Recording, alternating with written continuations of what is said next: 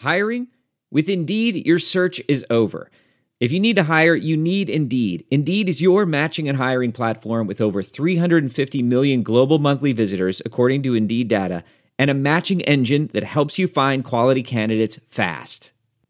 Ditch the busy work. Use Indeed for scheduling, screening, and messaging so you can connect with candidates faster. Listeners of this show will get a $75 sponsored job credit to get your jobs more visibility at Indeed.com slash match. Just go to Indeed.com slash match right now and support our show by saying you heard about Indeed on this podcast.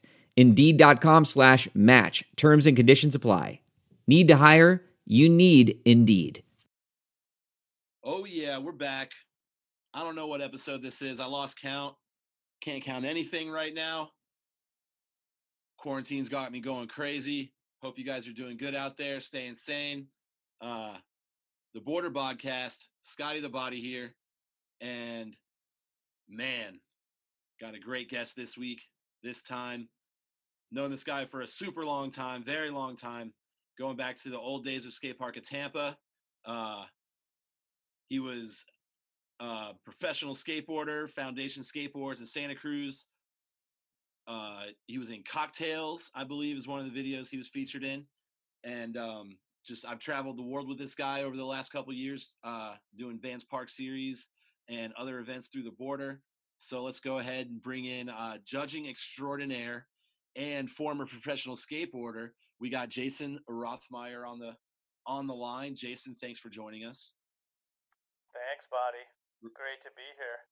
Hell yeah! Right in the middle of uh, the NBA playoffs. I know you're a big, big Lakers fan, and they seem to be doing pretty good right now. I just follow along. I was, I, in a chat. I was gonna say you, you caught me on a good day, man, because they won last night. Yeah, I'm in yeah. a good mood. I'm in a good mood. If you would have caught me after game one, I would have been all bummed and pissed off. So you got me in a good spot. Uh, I just watched basketball through a, a, group chat that I'm in, where my boys all uh, gamble on it and just senselessly talk about talk about it. So I just follow it through there and get live updates. I wa- I did watch a little bit of the game last night. It was good.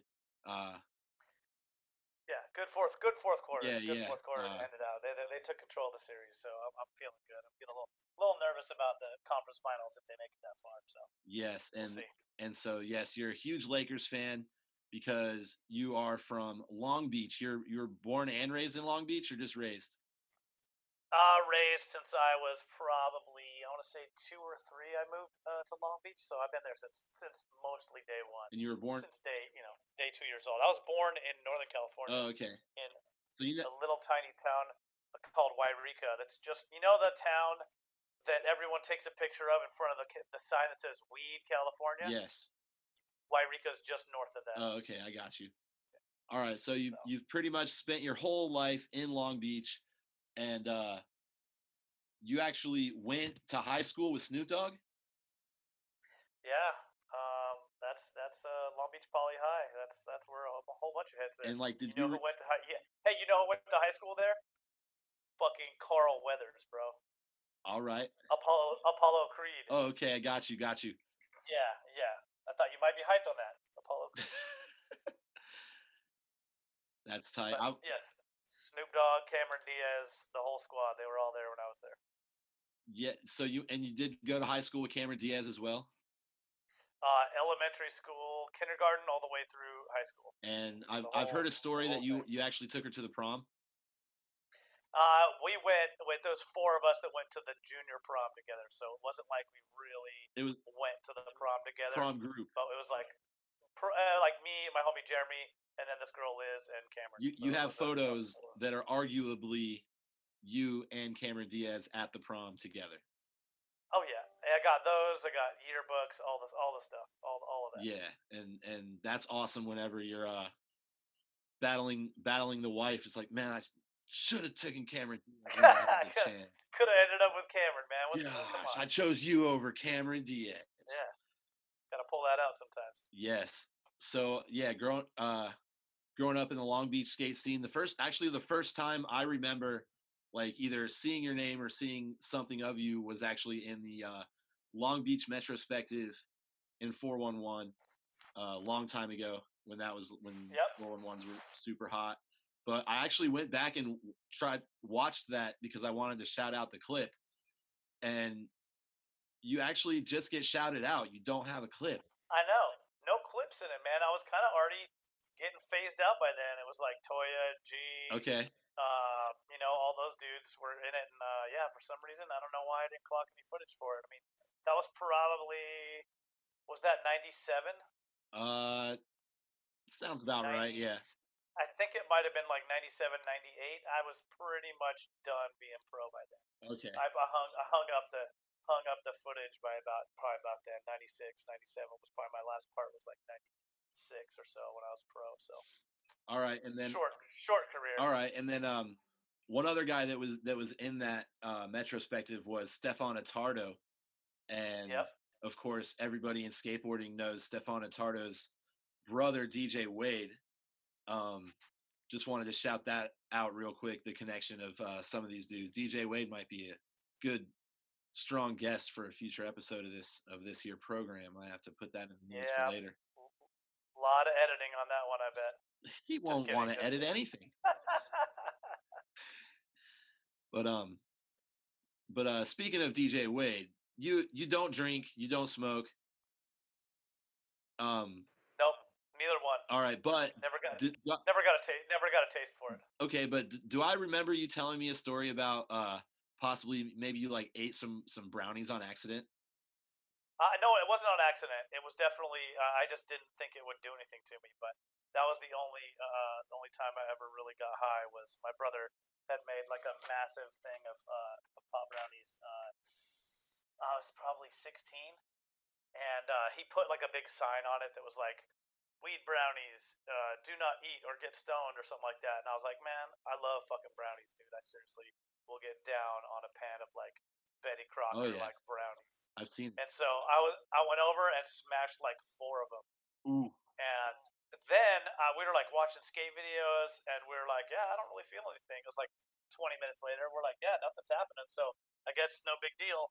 And so we went skating, and then like a half an hour later, I was annihilated. I was so bummed. I, cause I was, you know, I was super bummed because I couldn't turn it off.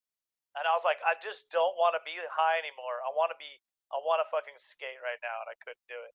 And so um, I was like, all right, uh, never doing that again. So pretty pretty simple. Same thing with with drinking. I got super super drunk around that same time. I was like, man, this shit sucks. okay. So you have so you have drank before. yeah, Okay, that was it though. Same thing. Like it was almost like um, version reaction therapy. You know, where they like straight. make a kid make a kid sit in the closet and smoke 800 cigarettes Yeah. till he gets sick of it. I did that with like alcohol and, and weed on one one times. I didn't like it, so I never went back to it. And then I started listening to hardcore music, and then you're just like, oh, I'm a straight edger. Oh. But then at, at some point, I was like, you know what? Uh, I mean, it's I'm too old to start now, so I just never did. All right. But uh that that doesn't mean that you don't have one particular vice that that I also love love to share. Uh, I know I don't even know what you're talking about, man. oh, come on, man. You know what I'm talking about the the, the, the gambling, the sports betting, the cards, the uh the solo trips to Vegas to play video poker and hunt snakes. Um That's it, man. That's it. uh I got a whole drawer. I got a whole drawer full of chips right next to me, right while we're talking right now. I'm just gonna. Can you hear that? ooh, Yeah, you got that. nice, nice. See, I usually collect one chip from every casino I go to because I I did that. I used to do that. Those are all old ones. Those are like old, like '90s, like Caesar's Palace. Okay, like, yeah, 'cause I was- I was gonna say. I, I usually that's usually the only chip that I leave with. Yep, the one dollar chip. Yes, Yeah. but um, yeah, hell yeah, you're you're a, you're a VIP, big huge whale at, at Bally's. I hear. uh, I mean, I'm not gonna lie. I do have a host, and uh, we're on a first name basis. He knows when I hit him up to get me uh, what I'm looking for. When I was there uh, uh, two weeks ago, I was in Vegas, and he was like, "Man, I'm so bummed because the uh, the Raiders just moved to Vegas, right?" And he was like.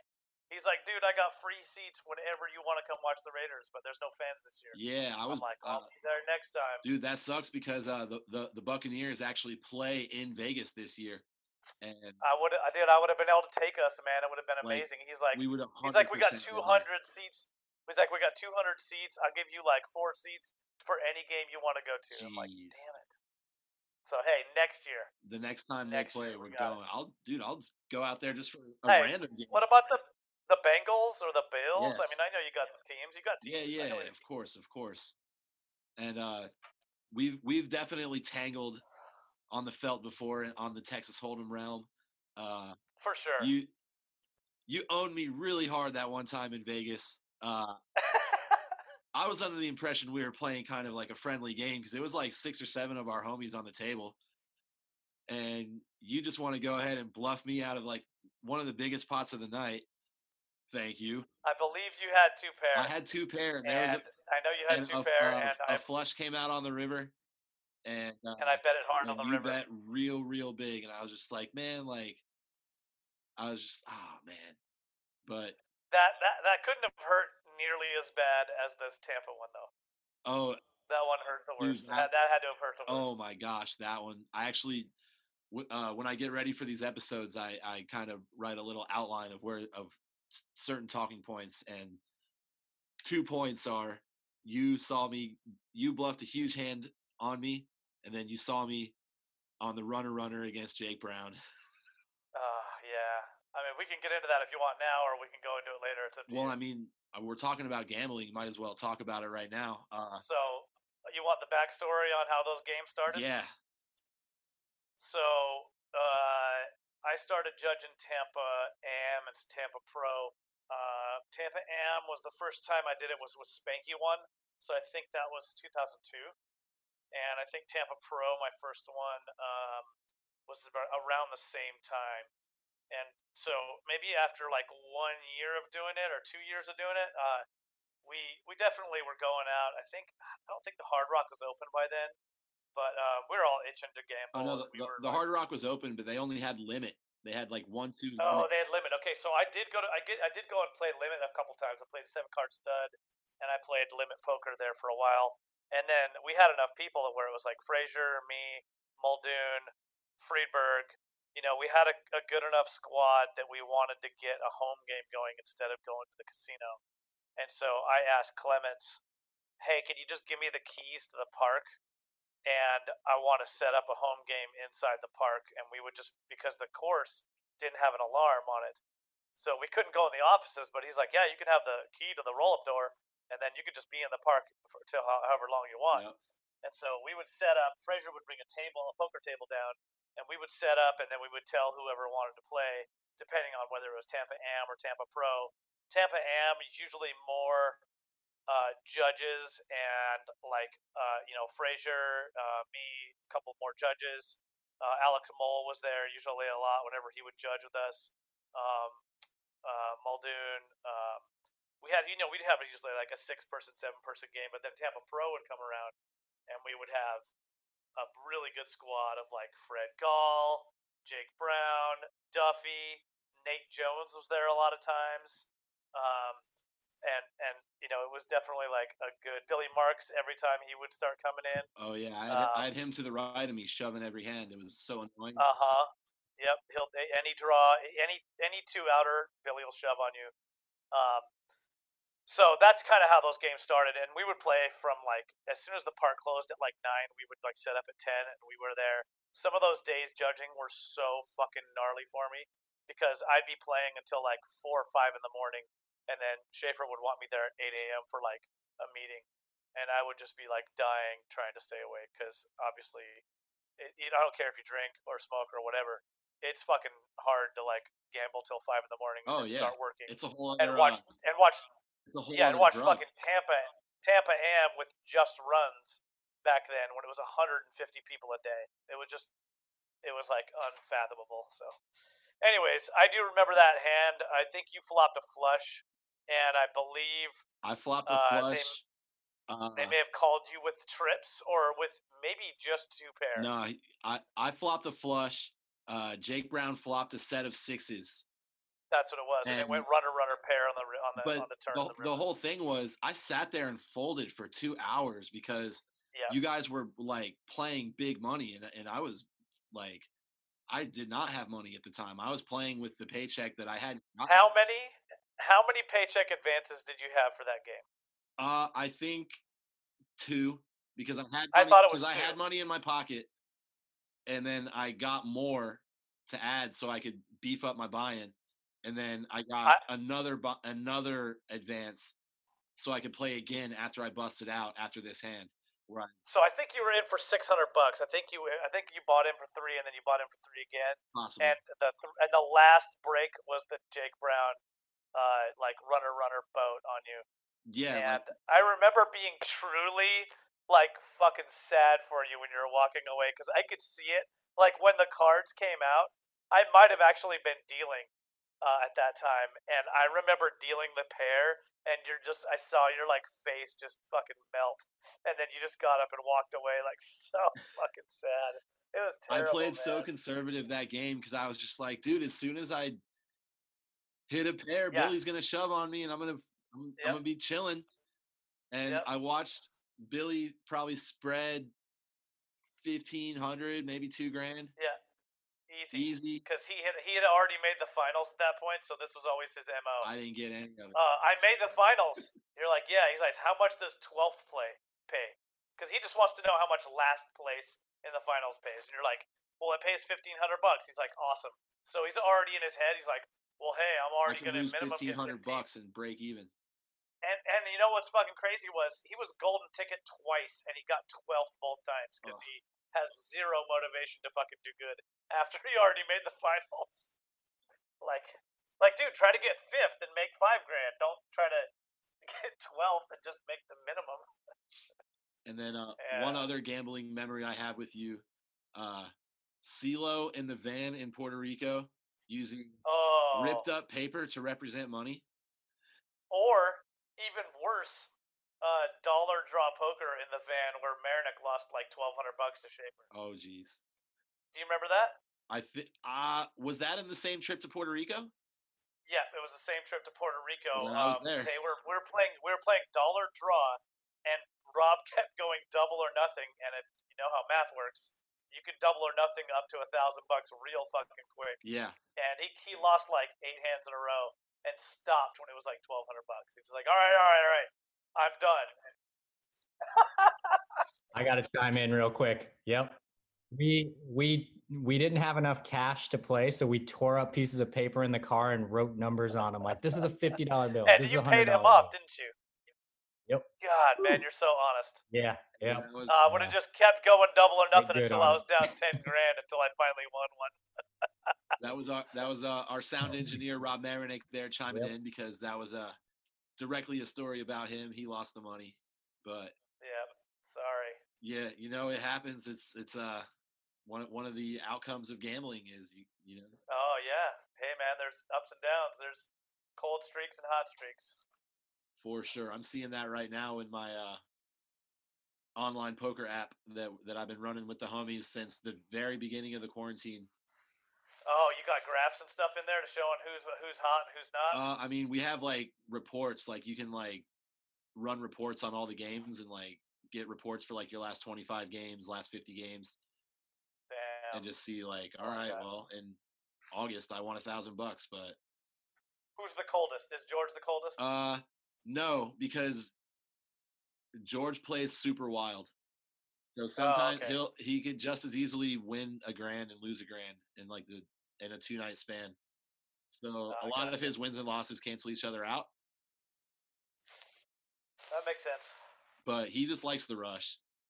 Either way, Yeah, oh yeah, winning or losing, I've he likes the rush of like Hey, shoving it all on the flop and waiting for those last two cards. Like he loves that.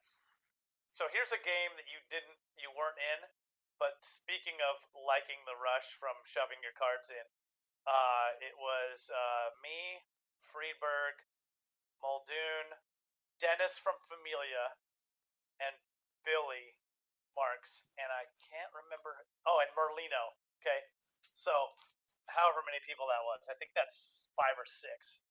And we were playing cards for so long, and you know, playing poker, and, and um, I think Merlino had maybe done well, like in best trick or something like that. So he had some money, and Billy had some money, and um, Josh brought six hundred bucks. We had like twenty five hundred bucks at the table. Like everyone had about five hundred dollar buy. Yeah, it's a nice juicy game. For sure. And you know, it- I think that uh, maybe Muldoon was up pretty good, and uh, Billy was up pretty good, and we were like called it a night at like one or two in the morning, and we're like, all right, all right, last hand, you know, and then and then it's like, okay, last hand blind, all in, fifty bucks per person. So then we did that, you know, and it says like all in blind, and Oh, then we just deal the cards face up, Rum. and that's like fun, right? Yeah. And then and then the next hand was like, "Oh no, let's do it again one more time." And I'm like, "No, for reals, guys. We have to like, I gotta go to sleep at some point because I gotta judge tomorrow." Yeah, yeah, yeah. Okay, one more hand, fifty bucks. Okay, well, all and then it got to like hundred bucks, and then it was two hundred bucks all in, and I was like, "You know what, man? I'm already fucking killing it. I'm just gonna deal from here on out. I'm keeping my winnings." So they're like, "Okay, okay, we'll keep playing." So I'm dealing them at face heads up uh, all in blind, not heads up, sorry, uh, four or five handed all in blind. And it got to the point where it was three hundred dollars, four hundred dollars all in blinds, and we it lasted two hours. No one would give up because it was like this dude would shift up, and then this guy would get his, and uh, I think at the end of the night, Muldoon and Merlino had the most chips. I think they each had like, yeah, they each were like maybe twelve fifty each. They ended up like breaking everyone else. Dennis uh, at Familia at one point was up a thousand bucks. and He didn't know what to do with it, but the rush was too much for him to give up, Oh, yeah. and then he ended up yeah he lost it all. He like got fucking smoked, and he was so funny. Anyways, those are funny games, man. Like when you get to that point where everyone's just it's just a full crack game where you're just like itching for more. it's it's Yeah. man, Uh, it's it's amazing to sit on you the know- sideline and watch if you're not in. Yeah, but- sometimes you'll be playing on the on the phone and you could tell like there's two or three dudes that are in the game and they're just wasted. And Oh, yeah, you, I can bet. tell who's drunk real fast because they just start like they just think it's fun to shove like, Yep. and then all of a sudden like you have like seriously like back to back like thousand dollar pots like on on and these guys just keep shoving it in shoving it in it's it's it gets crazy and that's what i just kind of sit out and watch like i try to Yeah. Play a little tighter and get my money That's why you gotta yeah you gotta bide your time on those on those times because you can clean house if you like wait for everyone because they're not paying attention that you're sitting around. yeah You know, so you can you can you just gotta adjust your game to whatever's going on. If everyone's tight as shit, then that's when you get all loose and start going buck wild. You know, because no one's playing a hand. So word that's kind of funny. well wow we talked for a good bit about cards let's move on to uh it's just a full gambling podcast.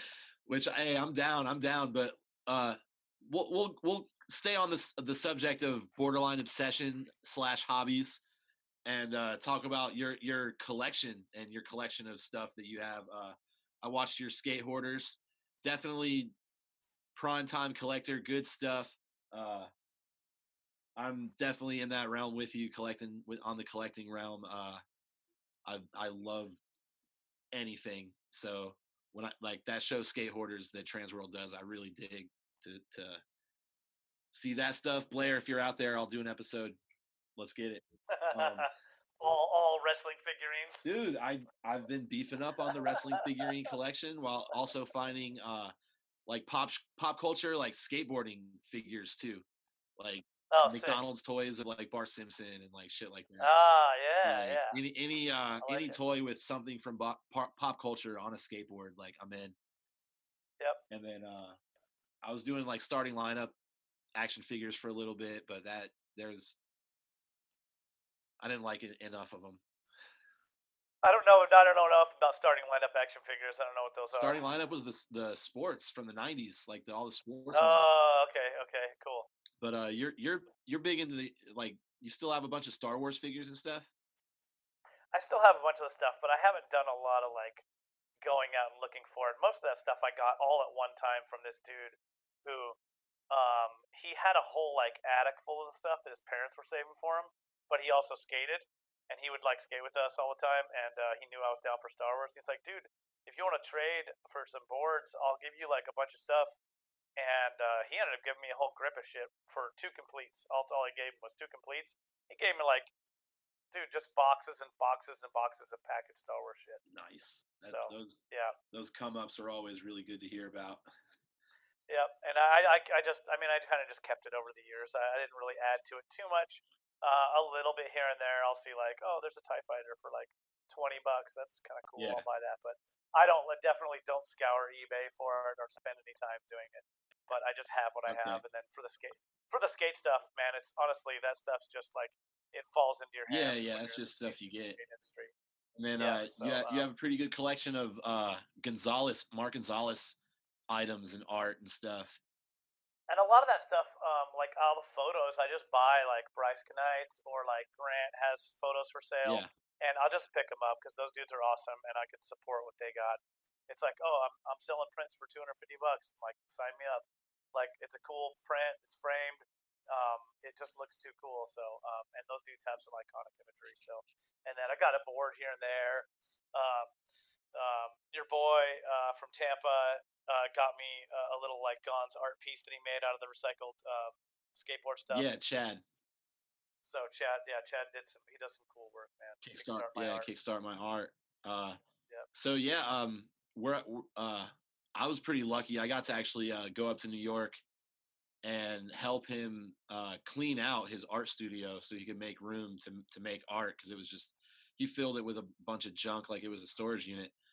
And so Right. uh, I I I'm just like going through all his personal items, and if I picked something up and like looked at it for like longer than five five or ten seconds, he'd just be like, "Hey, if you like it, you can keep it." right.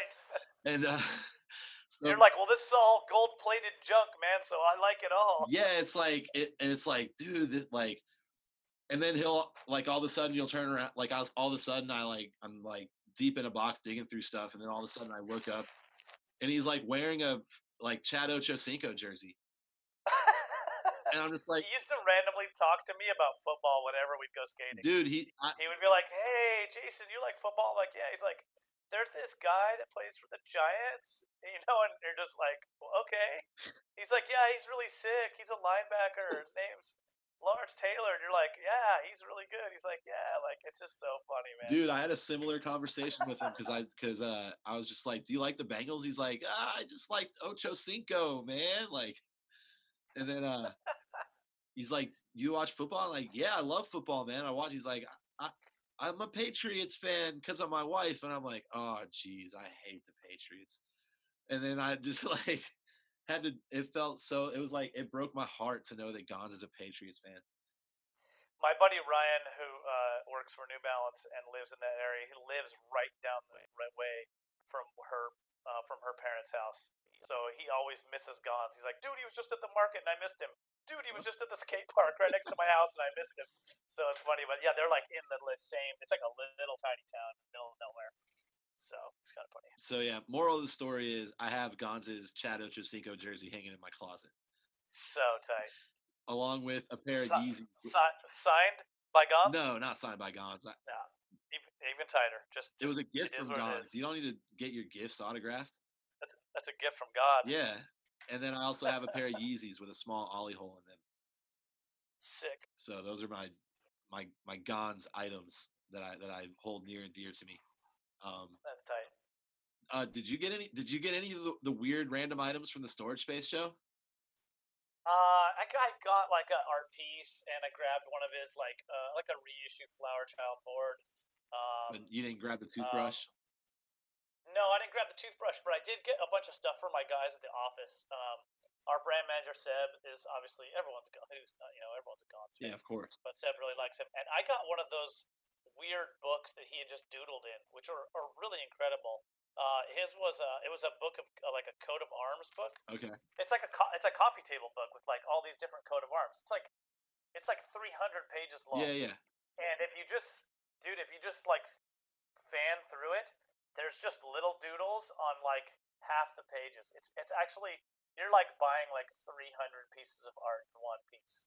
It's so sick, and that's just kind of what he loves to do. You can tell he just stream of consciousness. He's just doodling, and he's writing down words that are misspelled and shit like that. It's just I don't know. It's just cool because you're like kind of seeing what you know what he what he writes on. and It's, it's, yeah, it was uh, cool I feel going like when, when his. you get a- it, it was cool. Yeah, when you get a piece stuff like that, you could really see the process of like. Yeah. Uh, how he worked on graphics and how he worked on art and uh, just like n- old newspapers. Like I found like a newspaper from uh, that covered the funeral of Old Dirty Bastard.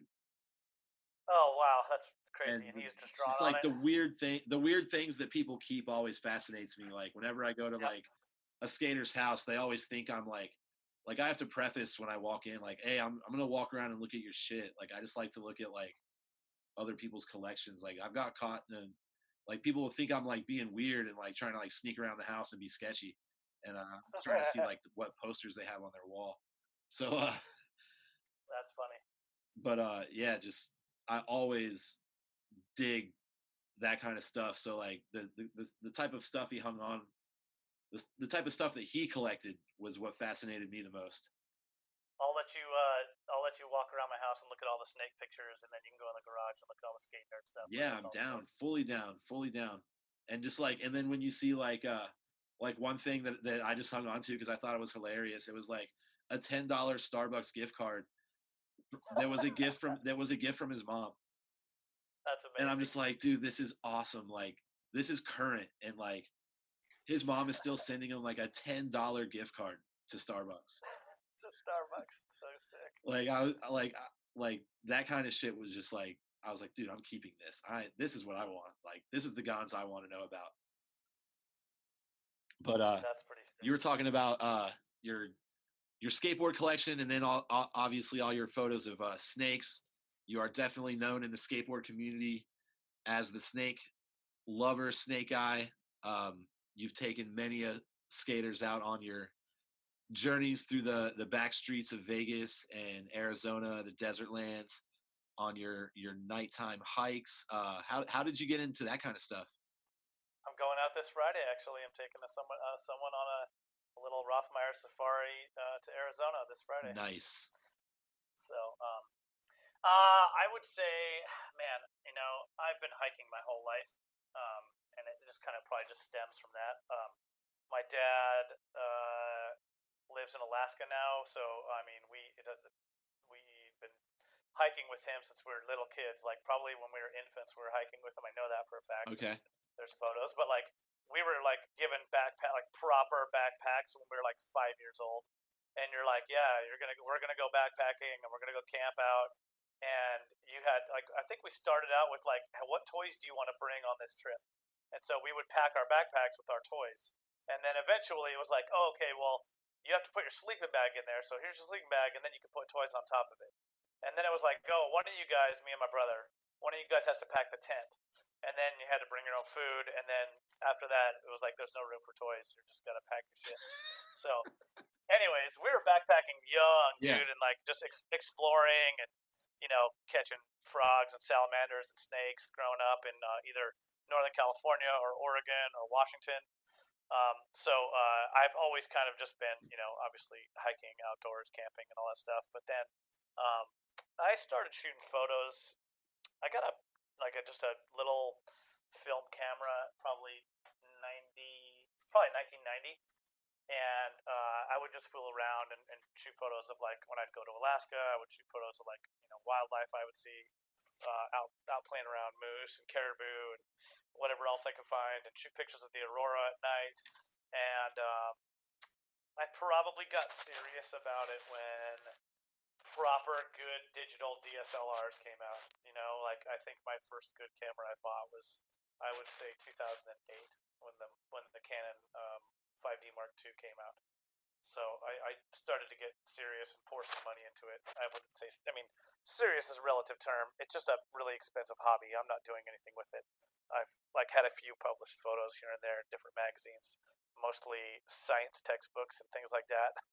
oh you're um, a published uh, science textbook photographer For sure. Nice. Yeah, lots of like because I started shooting birds uh, originally, like a lot of bird photos. Okay. Uh, and then I think I stumbled upon some snake photos online and was like, I know all that sounds just so dodgy when you say it out loud, right? snake photos online, sick. But um, I just remember seeing like it was like super crisp and like the lighting was like it's like they just I don't know maybe the dude probably posed the the uh, animal a certain way, but I remember seeing it just going, man, how the fuck did this guy find this so like and, and get a good photo of because I've been hiking forever and I'd only seen like a small handful of like rattlesnakes gopher snakes here and there.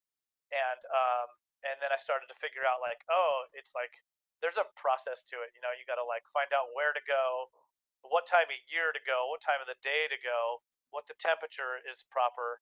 And once you figure all that out, then you can just find them readily. It's real easy. Yeah. But if you don't, if you don't go at the right time, if you're like, oh, snakes are out when it's hot, and you go out when it's 110 degrees, you're not going to find shit. You know. Or if you try to go out in December in Southern California when it's raining, you're not going to find shit. You know. So, Yeah. um, obviously in Florida, you can actually find it pretty. It's pretty year round. But if you went out when it was like that freak cold storm when it's 40 degrees, yeah, you're not going to find anything out that day. You know, so you just got to know where to go and, and put yourself in the right habitat. And I started getting into the photography after that, so Well, it's fun. there, there's actually a uh, a black racer that lives under the shed in my backyard, I back that. and uh, got a little buddy, little buddy. yeah, he's he's chill. I mean, um, originally uh, Lydia thought it was a rattler, but Uh huh. black racers do have the rattle tail.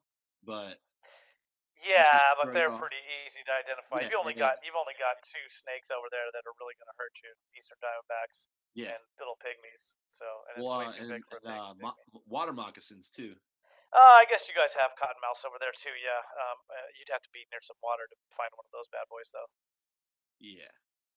It's cool though. So um let's see. So dude, you love so you're about that hike life, like you've been hiking your whole life and you actually uh for your for your honeymoon, for your wedding, you actually went on a like 2 week Amazon hike with your wife. We did. We went to Peru. I, you know, it's kind of funny. I can't remember which tri- we did. Like we've done so many trips, Yeah. but I'm pretty sure that was our Peru trip. Um, ah, Peru was 2012. Actually, I think our honeymoon trip was Honduras. Um, we went into the rainforest in Honduras and then stayed on this little island out there. Um, but yeah, I mean, it was um, Was that the one where they lost your bags? Peru was the one where they lost our bags, and I hiked in the rainforest for. It was a nine day trip on this little dugout canoe going further and further up this river. And the first five days of it, I was wearing black fallen pants and skate shoes. Oh jeez. Black, sorry, black fallen jeans and skate shoes with the same clothes for five days in the rainforest. Dude, it is wholly uncomfortable. Like the most uncomfortable I've ever been. The grossest, by far the grossest I've ever smelled in anything. It was so gnarly. It was fucked. And I know why my bag got lost. Because before I left, I got I was at uh I went to a Laker game. It was like right when we got season seats and they gave luggage tags out at the at the game. And my wife goes, "Oh, we should put that on the bag." And I'm like, "Ah, I don't know if it's a good idea to put this on the bag." And she's like, "Why not?" I'm like, "I don't know. Some people don't like the Lakers." And, and my bag went through Miami at the time, and I fucking know someone in Miami was like, "Fuck this dude and his Laker tag," and held my bag back. Because it was like Kobe LeBron days. It was like right when LeBron signed with Miami. And I'm like, nah, there's no fucking way. That's what happened. And so, anyways, our bag finally caught. I mean, it's a miracle my bag even caught up to me. But um, I was able to coordinate uh, some people that were joining the trip late. I was able to coordinate with them to get my bag and bring it with me with them Wow. into the tr- into the jungle and it showed up in the middle of our trip and I'm like holy shit here's our fucking bag so it was a um, dude that's kind of what traveling's all about though right like you got a good story later on Yeah, of course. Uh, uh, my luggage was lost on on a trip to Copenhagen. Hmm. And uh, I remember Zitzer had the same problem in Copenhagen Yeah, um so all I had was the uh the the sweatsuit that I wore on the plane. So I comfy comfy airplane clothes com- my comfy airplane sweats had to do 4 days in Copenhagen and, and you were there. It was when it, it rained a lot. Oh yeah So my sweats just kept getting like wet and then dry and then wet and then dry and then just like it dude, it was a mess. was that the watermelon bong viral Scotty clip trip Yes, that was. I remember you wearing those sweats in that clip Yes, I, I wore those for like five days, and I I my bags finally came for the final day of skate, and my my board as well. So I didn't even get to Yeah. skate until the final day of the trip, and I'm like in a finally in a fresh set of clothes, and people were like, I didn't realize that it was becoming a thing that I was wearing these sweatsuits because people were like, dude, switched up the gear today. What's good? Like, and I'm just like, what do you mean? Like, dude, you've been rocking those sweats all week. I'm like, dude, they lost my luggage. I didn't have anything. And they were like, and some people were just like, dude, I just thought you were about that sweat sweatsuit life. Like, That's so tight. like, uh, no, absolutely not. Zit- they lost Zitzer's bags on the way in, and so he had to like we had to let him. Everyone like gave him a, a shirt, you know, and so he had like clothes to to rock. Yeah. And uh, he picked up his bag on his check-in on the way out. So like they're like, "Oh, we've been looking for you," and he's just like, "Fuck, I've been calling the airlines every day for four days, and on the way home, on the way out of the airport, they're like, "Oh, here's your bag and check it." So he, he left and came with basically the same gear on. Pretty good. So, uh, moral of the story, I think I'm just gonna try to go to Hawaii for my honeymoon. There you go. Actually, I'm uh, I'm trying to talk Lydia into uh trip to LA for WrestleMania 2021. It's at the new Tight. new new LA, new stadium in LA. Who at SoFi Stadium where the Rams play? Yes. Sick. So, uh, trying to When is it? into that. 2022 or 2021? 2021 coming. I mean, it should be it. You know, COVID willing. Uh, Fingers it'll be in April of Yeah. 2021. God, I hope we have fucking crowds by then. I've already paid for my Lakers season seats next year, so I'm like, man, I better be able to go to some games next year. I should be going to these games right now. This is some bullshit. Yes. But All right. Such as such as the world we live in right now. Yeah, I mean everybody. It's it's a. I mean it. I I try to tell like I try to say there's a worldwide issue, but uh, in some places it's not an issue anymore because they they dealt with it properly. Yeah, you could live in New Zealand and it's like nothing even fucking happened. Yeah, uh, I actually like have some really really good friends that moved to New New Zealand like a, maybe a year ago, and man, I was just like, "Why are you guys moving?" And they're just like, "We've lost faith in America. Like we we Oh, wow. not not not in those words, like not that harsh, but just right, like right. like you know, we just thinking about our kids, and we we just think like it would be a better place to raise our family, and and they went, and and they're It's probably beautiful as fuck. and they're laughing, they're having a grand Yeah, old I time mean, at at a public. You might you might catch you might catch me in Costa Rica someday, but it won't be because I lost faith. It's just because there's more diversity of uh, animals down there. Yes, probably some good snakes in New Zealand. New, not New Zealand, but Costa Rica, yes. Oh, New Costa Zealand, Rica, no. yes, no. yes, Costa Rica. Costa Rica, yes. Will New Zealand, no snakes at all. No snakes at all. I think they have uh, one or two reptiles completely in the whole country. Okay. Yeah, there's a funky uh, lizard called a tuatara that lives in New Zealand, and it's it's like its own uh, it's its own biological family. So there's nothing. It's not related to anything in the animal kingdom except for except for itself. Uh, You know. in third grade, we had a- we had a pet iguana in in our in our science class. Sick. I took care That of it sometimes and fed it hibiscus from the front yard. Oh yeah. That's tight. Did they catch it? Like, was it like an invasive iguana they caught in the backyard in Tampa somewhere? Uh, I'm not like sure. like- it just like a- appeared in science class one day, and we had to vote on it in. all of the uh, animals that are in the classrooms uh, in uh, my wife's school are currently in our house right now. So there you go. We have like a whole pet store here Oh, wow. because they can't. Um, well, you know, teaching remotely anyways, but even the regulations for a classroom is right now they can't have anything on the shelves. So her friend who's a teacher is like, "Hey, could you guys take this stuff?" We're like, "Sure." Like we're not, we don't really have pets because we travel so much, but Get up, All of a Jason. sudden the now- snake guy. we've got all these lizards and, and snakes here at our house. All of a sudden, I'm, I'm not. I'm definitely not a captive person. I like to find them in the wild. So I'm like, Oh yeah, I'm I remember you always saying that, uh, especially when, uh, like we were- when we were in South Africa together, and we were going to like, uh, the like the big cat rescue place, and and you were Oh yeah. and you were like, "Nah, I'm not gonna go do it. there. I'll I'll take you to the real shit." He's like, and you're I like, "I will I take you to the real shit if you want to go see it." And Yeah. and we did, and and damn, it, it was it was Did I? Hey, did I come through that trip? dude, absolutely, absolutely. Who were you on the uh, early morning safari with? Who was that? Were you with Delatorre Yeah. and uh, those It was me, you, uh, Brian Delatorre, and Tim O'Connor.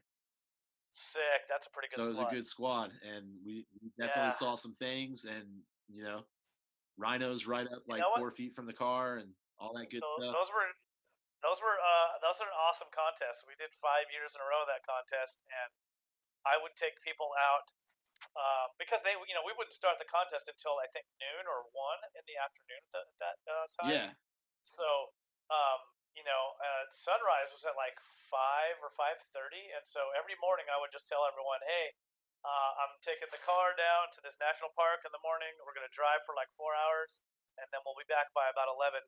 Anyone who wants to go, meet me in the lobby at five. And I swear to God, every morning there would be like more than people that could fit in the car yeah, waiting for me, and I was shocked every time. I was like, "What? You guys are trying to like this is amazing!" Like Jimmy Wilkins and Sam Beckett went, went once with me, yep.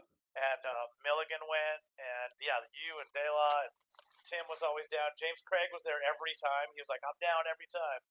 It was uh, it was awesome. I was stoked to like get people out because um, some of those national parks in South Africa are great. You just you literally just drive in yourself Yeah. and go here you go hit the dirt road go try to find some shit. And I, I will say that it was uh, the national like the park and stuff and that safari was awesome, but it was it was also awesome to be able to like just put my hand in, inside a lion's mouth and have it kind of Oh no doubt. gnaw no doubt. Like that was pretty cool.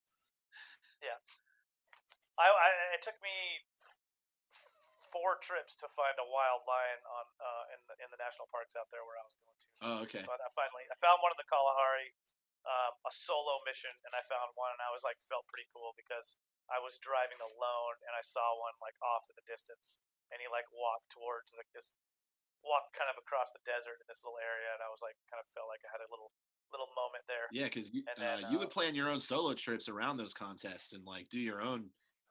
Yeah, Uh, every time I went, every time I went, I went somewhere. Either I took my wife once, uh, my homie Josh went with me once, but then three times I went just full blown solo trips, and it's a little unnerving because I'd stay outside the park and then I would drive the roads at night looking for snakes, and you know, driving solo in the Africa, you know, it's a little dodgy in Yeah. places because every time a car pulls up, you know, and you're like, what, what are they doing? Are they gonna like, you know, like some someone's gonna like rob you of all your camera gear or something like that. But um, overall, I mean, I'm never really worried too much about being out in the country. It's mostly the cities that I worry about. You know, once you're out in the middle of the cuts, it's like all the people are super friendly out there. Usually, there's like uh, in the Kalahari where I went, there's like bushmen, like proper bushmen on the side of the road, like selling trinkets and stuff like that. It's it's pretty insane. Like, Wow. see, seeing people that like really live in the middle of the desert with like this just they carve some cool shit out of like an ostrich egg and they make a little little money here and there and they just kind of live in like a proper little like um, you know a hut they made out of like good grass and I was like wow this is I mean it's uh it's shocking you know to see see that like real real Kalahari life man it's crazy. Yeah, and so uh, you mentioned in your in your uh, story about your your luggage getting lost that all you were wearing was a pair of fallen skate shoes and some uh, fallen jeans. Uh, you worked for Black Box like in the the height of fallen and when zero was like super super huge uh the chris cole cobra gear was selling i was working in a skate i was working in a skate park in tampa at that time uh dude we couldn't keep that that cobra gear stocked um yeah, I was there from uh, 06 to 2013 so about eight years and w- And uh, the job? man, yeah, that cold shit was banging back then. Ooh, zip off hoodies, purple stripes, purple and black striped hoodies. Holy shit! what so what was Sold what was so your job there at the time I was sales rep. I was sales rep for. I started out just L.A. and eventually I was uh, selling California, Arizona, and Nevada. oh so so So- you were you were killing it Yeah, uh, we were we were selling a lot of stuff, but as as it went on, you know, sales slowly slowly went lower and lower, and so one rep would drop off, and I would pick up his territory, oh so and then another, you know, like someone like, oh hey, like the San Diego rep left to go do just Brixton, yeah so I took his zone, and then like he used to do San Diego and Arizona, and then like the dude who did Riverside and San Bernardino and Vegas, he left, so I picked up his territory, and then the dude who did Santa Barbara north of that left, so eventually I basically had all the Southwest, just because you know it was kind of like everything was going slower and slower. All right.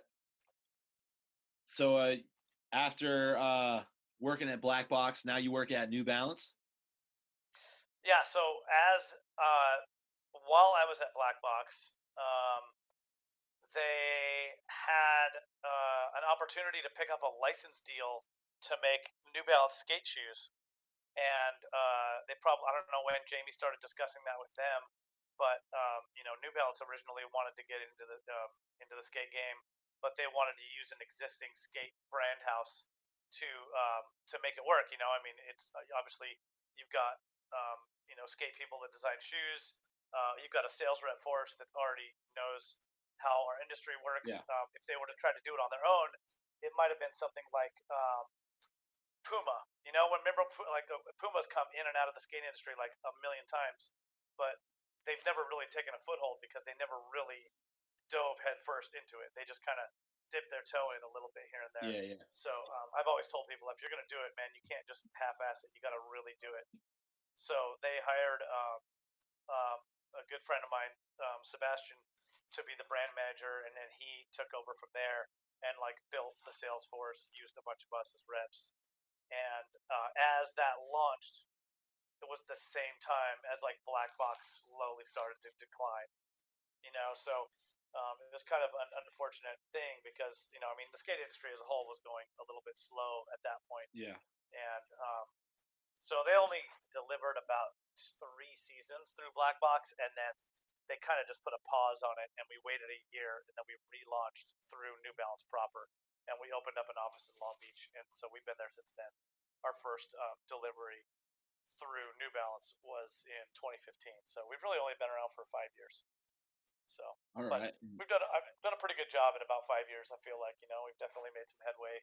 We've got an amazing team, um, and Yeah, know, the a team is the team is uh very crew. eclectic and it's like all the like the like I dig it. Like it's it's very unique. It's like Yeah, we've got It's not a bunch like, of dudes that look the same and and uh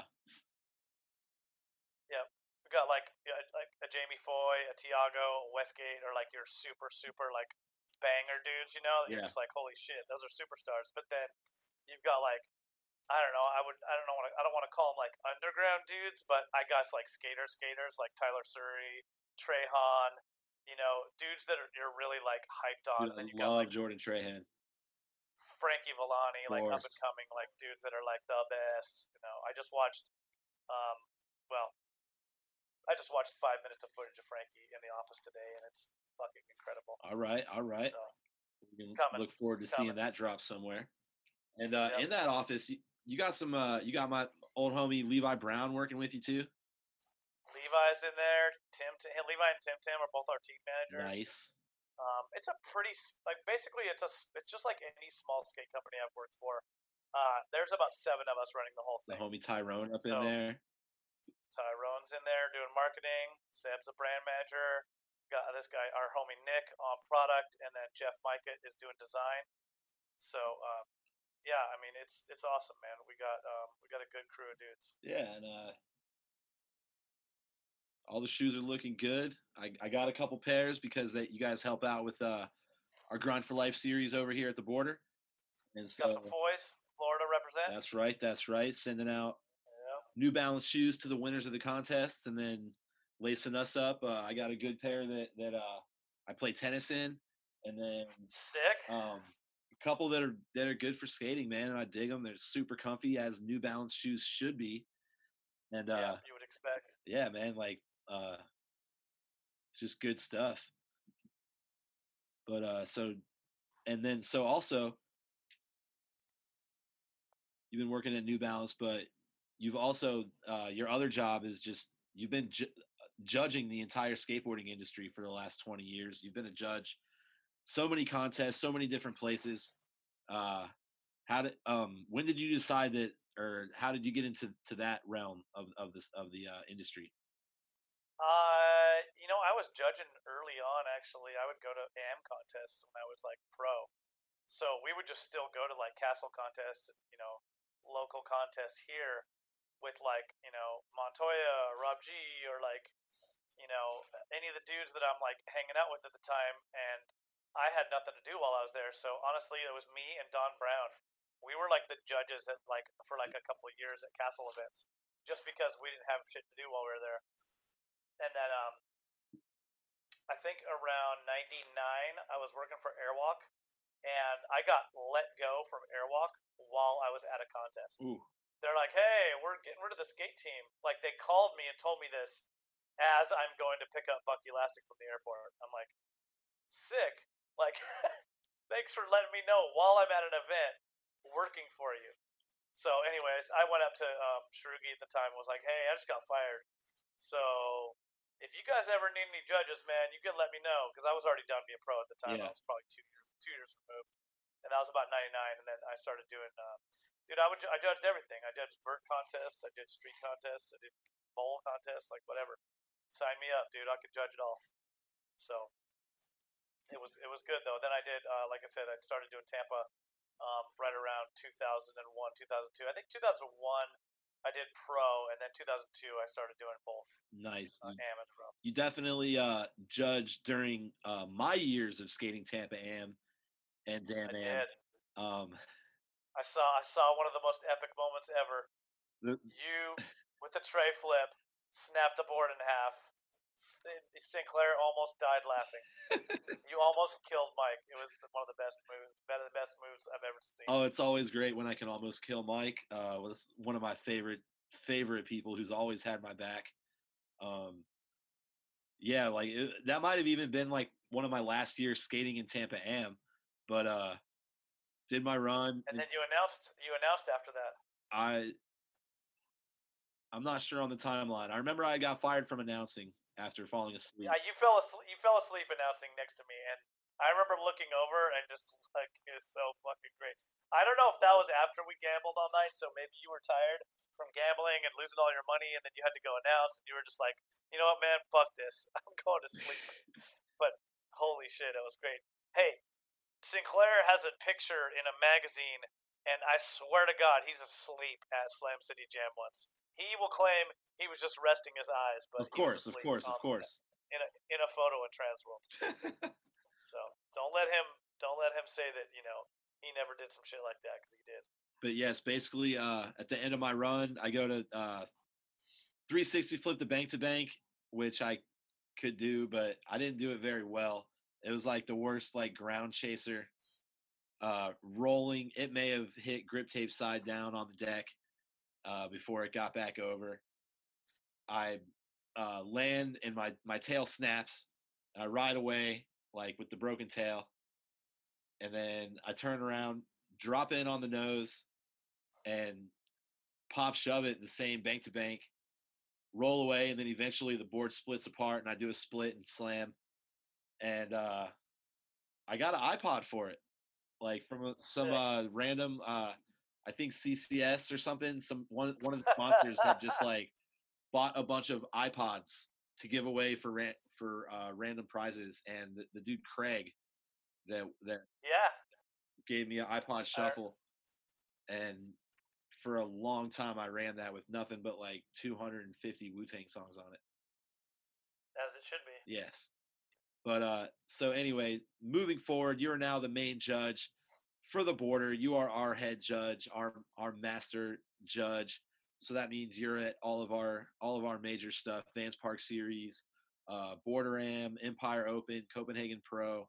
Um, you're the guy making the tough decisions that nobody else wants to make, and I feel like you've been doing it for so long. Like, like you truly truly are like a, a professional judge. Like you, uh, a lot of people judge skateboarding, but not but like not many people are doing it i think on the level that you are uh, and i think it's just like a continuation of your thirst to watch skateboarding because you're also like the boss at skate trivia um, telling obscure tour stories. You're super good at which skater skated to this song that the the game you play on long car rides, and uh, I feel like you can actually like rewatch these runs in your head and like put them head to head next to each other and just like seriously like break down the numbers and quantify it and like um and that's what you have to do. That's the hardest part is like being able to recall exactly not just what one dude's done, but what 50 people have done, you know, at the same time as trying to put a number down and do that within sometimes a five second span before the next dude drops in. Like you have to already have that shit in your head as the as the guy is skating what number you're probably going to give him and then oh you made the last trick then you give him a, you know whatever you feel like and comfortable at the end but yeah you have to be able to recall a bunch of stuff all at the same time so you have to have like kick-ass memory you got to be able to know how to work with numbers you got to know what number is going to give this dude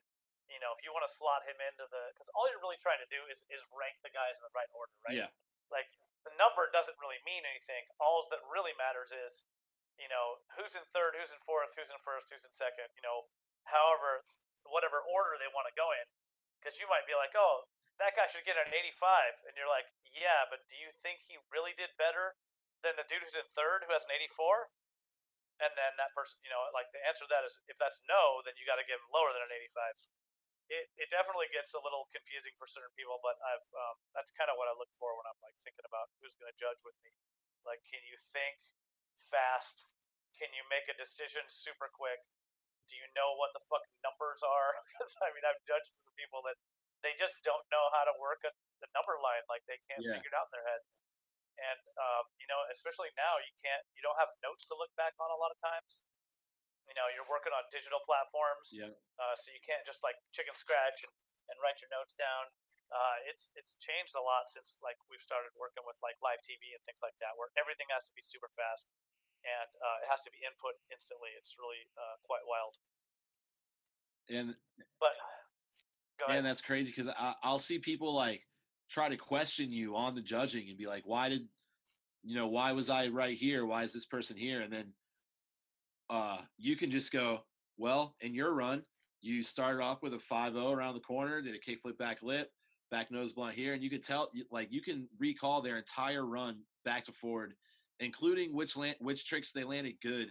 You tell them when they landed something sketchy, like, yeah, you, you did this front lip on the rail, a little bit sketchy, like barely landed it, but you came back, like you have that recall, and uh, and then you tell them what they didn't do, and then you tell them what the other skater that beat them did do, and and I feel like when you can go into that depth and explain that much to a person, even if, even if the skater doesn't agree with like the answer you came up with, they at least like know that you saw every single thing that happened. You didn't miss anything. Like Yeah, and and that's the hardest part about it when you get to the point where, say, like, uh, a good example was I don't know if you remember, but Shanghai, uh, Vans Park series uh, when we had like the Super Six city backdrop. So it was the first time we did like the the championships, I think, in Shanghai. So I think the first year we did Malmo, the second year we did Shanghai Yeah. as, as like the uh, the VPS championships. And I'm not kidding you, all top eight dudes had a fucking bang and run. Like like they had the run of their life, and Yes. every single dude had it. Now normally, you you know, uh, four dudes bail. It's real easy. Okay, those are the four guys that are like eighth, seventh, sixth, and fifth. But everyone, Jack Fardell had the run of his life yeah, I and remember he this. got and he got fucking eighth place. And I'm not kidding you. He's the best he's ever skated, and he's just like I remember looking at him going, dude, he's gonna be so fucking bummed. But like Sorgente had the run of his life, and Tom Schaar had the run of his life, and Cory Juneau had the run of I mean, like you're naming off all these dudes, and you're like, yeah, like you had a sick run. You did all this stuff. But Oski did this, and he beat you with this. And Pedro did this, and he beat you with this. And Tristan Rennie did this, and he beat you with this. And you have to like, you have to nitpick like all this little stuff when when everyone does good. It's real. It's super easy when like one dude goes and he bails, the other dude goes and he makes it, and you're like, okay, that was easy, cut and dry. But you really have to break it down when you have a multiple guys that have that make all their tricks and don't mess up. Then you're like, okay, what was the difference? Okay, well this guy kind of went back and forth a little too much. and skated like a mini ramp. This dude did five things we hadn't seen all day, and I'd never even seen him try. You know, like you're definitely to me, I like like a guy like Oski that you kind of give it up to like the spontaneity where Yeah.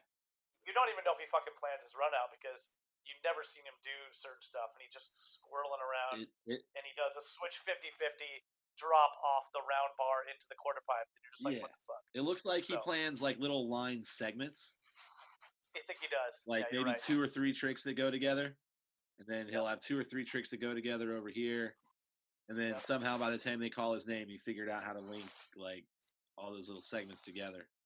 Or maybe and that's kind of why he's like he's like a make or break kind of dude yeah, yeah, he's yeah. either going to get eighth or first and there's not really a lot of middle ground for him because if it links together and works it works really good. But if it's like he doesn't have it or run really planned out then he can easily just get lost and you're like oh he didn't have it. Yeah. you know he couldn't figure it out. So but i mean that's that's like the most exciting to me is when you know it's not like the most planned uh, i mean although i do love watching a dude who has like a crazy ass run and he figures it out and makes the final crazy run. That's always super fun All right, so uh, all those Tampa Ams, Tampa Pros, judging, skating, uh, spectating, or otherwise, what would what would you clock as your favorite run of all time? uh, i'm going Busenitz, uh, tampa pro 2011 Eleven. what- I could like I could name you the whole run, right? Like just from verbatim almost. That's when you but, started with the uh, kickflip the on the bank to bank. Yeah, and you know what was even better was uh, the runs prior. He was doing the absolute best tray flips ever. But the best part of that run is, uh, well, he had two little combos. He did kickflip up the force there, Yep. Front side. front flip. side flip up the step up, switch blunt nollie flip in. Yeah. And then he did front blunt Up the marble hubba. the ledge, front disaster on the quarter, come down 180 fakie manual down the same ledge, and then switch flip the stairs. Just so fucking quick, no pushes. I think he got off his board once in the whole run, and that was kind of at a time where it was a lot of walking around on the street course. Yeah, yeah. He. Um, uh I actually watched those runs because I wanted. I was going to ask you something about how you judge something like the feeling you get from watching a Busenitz line, and like I think you said 2011. Like he he beat Nyjah that year. And Yep. obviously Nyjah was like had a Nyjah run where he did a bunch of He did really he switched technical big stuff. heel the stairs.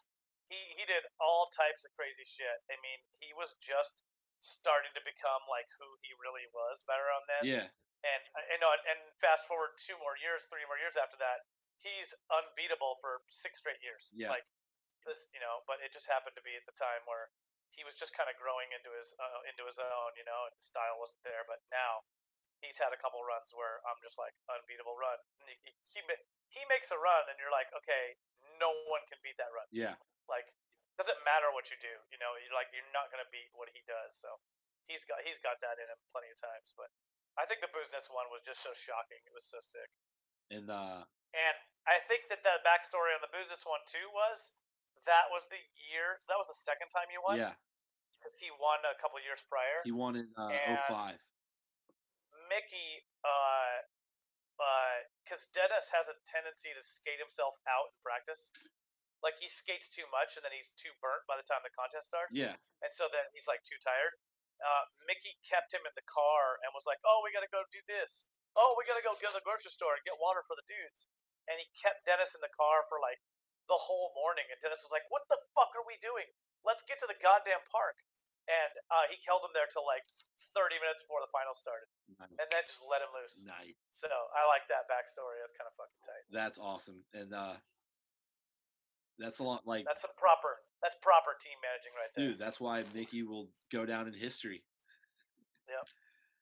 But um okay, so all right, so we talked about your favorite run. How about something that maybe been like the worst run of all time that was just something embarrassing that happened? Uh, worst run of all time. I remember giving double zeros to plenty of dudes at Tampa Am. I don't know this dude's name. I should remember it, but there was a dude who just shaky ankles. You could kind of tell he wasn't gonna fucking make anything. and I'm not joking. He couldn't have 50 50 the box if he tried because he was so nervous. Oh. But he spent his whole run trying nollie flip back nose blunt slide on the fucking box. Wow. And he took two runs and he tried it four times each run and he bailed every single time. And I was just, uh, it was awesome. Uh, we also did the X Games maybe in Austin the first year it was there Okay. and Ben Raybourn was skating in it in the park contest, and he was just dorking around, and he like tried to coffin in, and it was just the like I get, I get what he's doing, but it's the wrong setting for it Yeah. because it wasn't to me it wasn't that funny. I was like, oh, okay, and we, you know we gave him the score we probably should have given him. It was like a two, you know, like a three, and Tony Hawk was announcing the X Games at the time, and I remember someone being like, "Damn, dude, Tony's ripping you guys so hard," and he was like, "Dude, come on, a two out of a hundred? Are you guys kidding me?" Like he was so bummed. And I'm like, dude, fuck that shit, man. And like, All right. I'm- You'd be like, all right, cool. You got a 31. He's still in last. well, yeah, exactly. So if hey, man, if you're gonna do that, I'm gonna give you the proper score. There are no courtesy points. I'm not gonna give you a 50 just out of like. I think that's what Tony said. Like, give him a 50 at least. It's still like respectable. I'm like, nah, a fucking zero. That's what you get. and don't get me wrong, I think Ben Raybourn's sick, and I- he won a Park Series contest. I just feel like he did it once, but then I think the second time he did it, I'm like, yeah, I've seen this already. Yeah. Like, this joke got old real quick. Ah, like, sign me up for something else. All right. So, So- uh, how about maybe some guys that you knew probably weren't going to make the finals, but just like some dudes that you always like to watch every year? Um, well, I mean, I could tell you uh, of like one of my favorite runs that definitely didn't win the contest, but um, Javi Sarmiento skated Tampa Pro one year, Oh, I and I think he, he made the cut with three tricks, and that was it. Switch big flip the Pyramid. pyramid, switch back 360 ollie the pyramid, yep. and he did switch back 360 kickflip over the hip. Yeah. and it was bonkers, man. And that dude is so so sick, and he made the cut into the finals with just making. And I don't. He, I think he deck checked the switch big flip. Oh, yeah. We didn't even I, give it. I remember. Like it, it didn't even fucking matter. It was like so far beyond what anyone could do at the time that we were just so hyped. Um, so I, it's always dudes like that that are like a little. I wouldn't say obscure, but guys that you're just like shocked that show up and just rip that hard. They're just like, God, man, this dude's the best. I really like the year. Uh, So- the year Matt Beach showed up, like at when he made it, when he made his little comeback run. Dude, he should have won that contest, man. He forgot the stairs were there, and he he bailed. Um, Oh. he thought he could pump. He thought he could pump down the down the bank, and he ended up trying to pump down the stairs. Oh, gee. and that's what that cost him the whole contest. Oh, shit. I could I could guarantee you on the judges stand, we were like, he's fucking winning this contest right now because he was killing it so hard. And if you watch that run towards about 15 seconds left, he like run, he like goes down to try to do a switch trick where he's gonna go up one of the quarter pipes and he pumps down the stairs and just falls off his board. Oh, And Rattray lost Tampa one year. Uh, he bailed um, a nollie flip, or no, he, he bailed fakey heel the stairs and lost the contest doing that. Rattray would have been there, golden ticket winner. Could have gone to any Tampa after that. wow. Yeah, some of the some of the almost wers, which uh, were were so awesome. Nice. So uh another uh another contest I pulled up where the the where I just wanted to get a judging perspective. This one we're going to go back to 2001, I believe. Tampa Pro. Uh first place Tony Trujillo, second place Rodil De Araujo, Third place. third place Austin Seaholm. Yeah. and like don't think I just have all this knowledge like right on the top. I had to I, I did I did have to go uh, do a little YouTube researching to get some of these clips and some of these references. But um yeah, the year with that with uh I think that was oh I think that was 03 or 04. 03 maybe. okay. but I think 01 was 01 was Costin. okay. 'cause I think well, that was the it, first one I did. it was still when there was a full length video about the contest. It wasn't just. oh yeah, no It doubt. was, it was still when there was a full length video. Yeah, DVD, VHS. Matter of fact, I might even have that Tampa Pro right here next to me in my DVD collection. Oh shit. but yeah, it was the uh when the year T the year Tony Trujillo won Sodi, it was like set up for him to win. And then Rodil de Araujo was just like, I want to skate in silence. Matter of fact, here it is, the box cover, Tampa Pro 2003, Tony Trujillo on the cover. Wow. There you go. I was right. But like if you look at it technically, like Rodil's run like had better tricks. Yeah, he definitely did. uh, Um, but you know, so how, how do you how do you because like TNT was like like he ripped, but it wasn't like a uh, like a Busenitz level of ripping where like the the uh the the style and like the like the whole presentation was like carried through. At the time when you watch TNT's run, though, to me, at that moment, it's kind of the same thing where he he brought like that kind of style to skating Yeah. that wasn't there. It was definitely like uh he stuck out more than anyone, especially at that time. Like that was his peak. Like that was in bloom. Yeah, yeah, for like sure. he was fucking killing it. And no, I mean, I'm not kidding you. Like there were some slow ass dudes at that Tampa Pro, Yeah, and and, and and you I loved Tony. Like I I was a huge Tony fan. Like I'm not trying to argue against him. I was just trying to ask. no, and that's kind of how we looked at it. Was like we're just like, hey man, like one dude. I thought Tony was like flowing and dope style at that time. I mean, obviously he didn't like tech his run out. It was kind of just back to back, like properly done. Front blunt, crooks the handrail, frontside flip. You know, Yeah. um, it wasn't like crazy fronts I flipped on the roll in. I think. Um, uh, it wasn't super wild uh, front board the handrail. Like it was pretty basic when you watch Rodil's run. It's like definitely harder. I just didn't think it looked as good. That's purely what it was. You know, uh, it just it just didn't. Sometimes when you watch a run, you get like a vibe from it, and you can't just break it all down with math. I'll- You just got to be like, you know what, man, that one fucking looked tight. Like I'll- I know it when I see That's it. the exact answer I, I I was hoping to get out of you, to where it just comes down to the feeling and the look and, and just like how how the run just makes makes you feel at the end of it. Like Yep. because there's plenty of runs you can put on paper. where You're like, oh, that dude definitely won, and then you watch it and you're like, eh, I don't think he won. yeah, You know, because you just didn't. It didn't like feel right. It didn't look right. Um, and that's what skating is, man. It's not. It's not a. Uh, it's not a. That's like I said. It's not a math problem, man. It's there's some fucking feeling to it that you wanna you wanna feel a certain way when you watch a run. yeah, and that's how Um, uh, and we have a hard time was- explaining to some of these parents uh, sometimes when it is they don't get dude. the You- results they want for their kids. you use the term overall impression and, and you try to explain it to them and you're like look it's not just based on exactly what tricks they check the boxes off of they have to do them right they have to kind of do them in the right order Yeah. and i can't tell you what the right order is Yeah, until you until you see it. Because like a- But when you watch- uh, a, a lot of these parents are just like, dude, just tell me exactly what my kid needs to do. yeah. Yeah and, you, And it's there's you- not an answer. you can't do that. Like no no it's not it's not that cut and dry. Um, skating's a different animal you know? Um, brian anderson can do the same run as someone else and brian's probably going to beat him 99 out of 100 times because his hurricane on the handrail and his back tail in the quarter is going to look a fucking lot better than everyone else's so you know if if he did it and then this like scarecrow looking dude did it out there they might exactly do the same tricks but they ain't doing the same tricks, you know.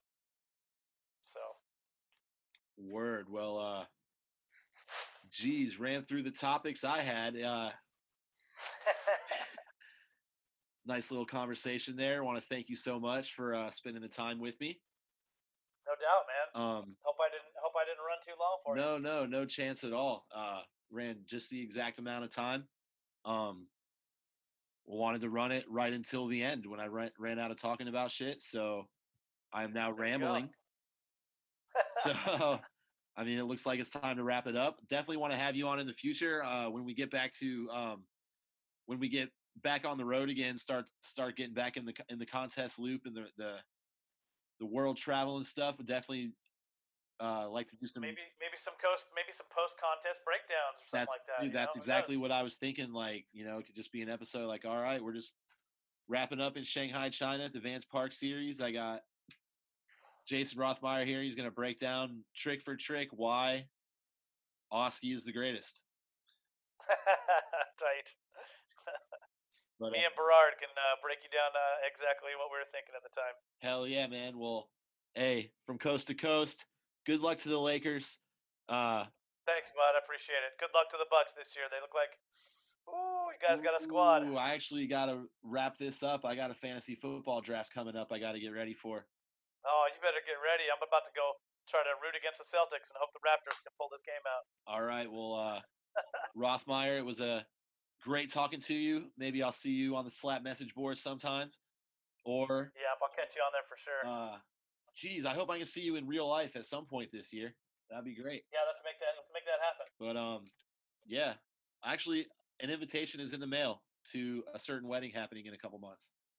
Sick. So I'd like to see that. if you can make why- it, you can make it. If you cannot, I understand.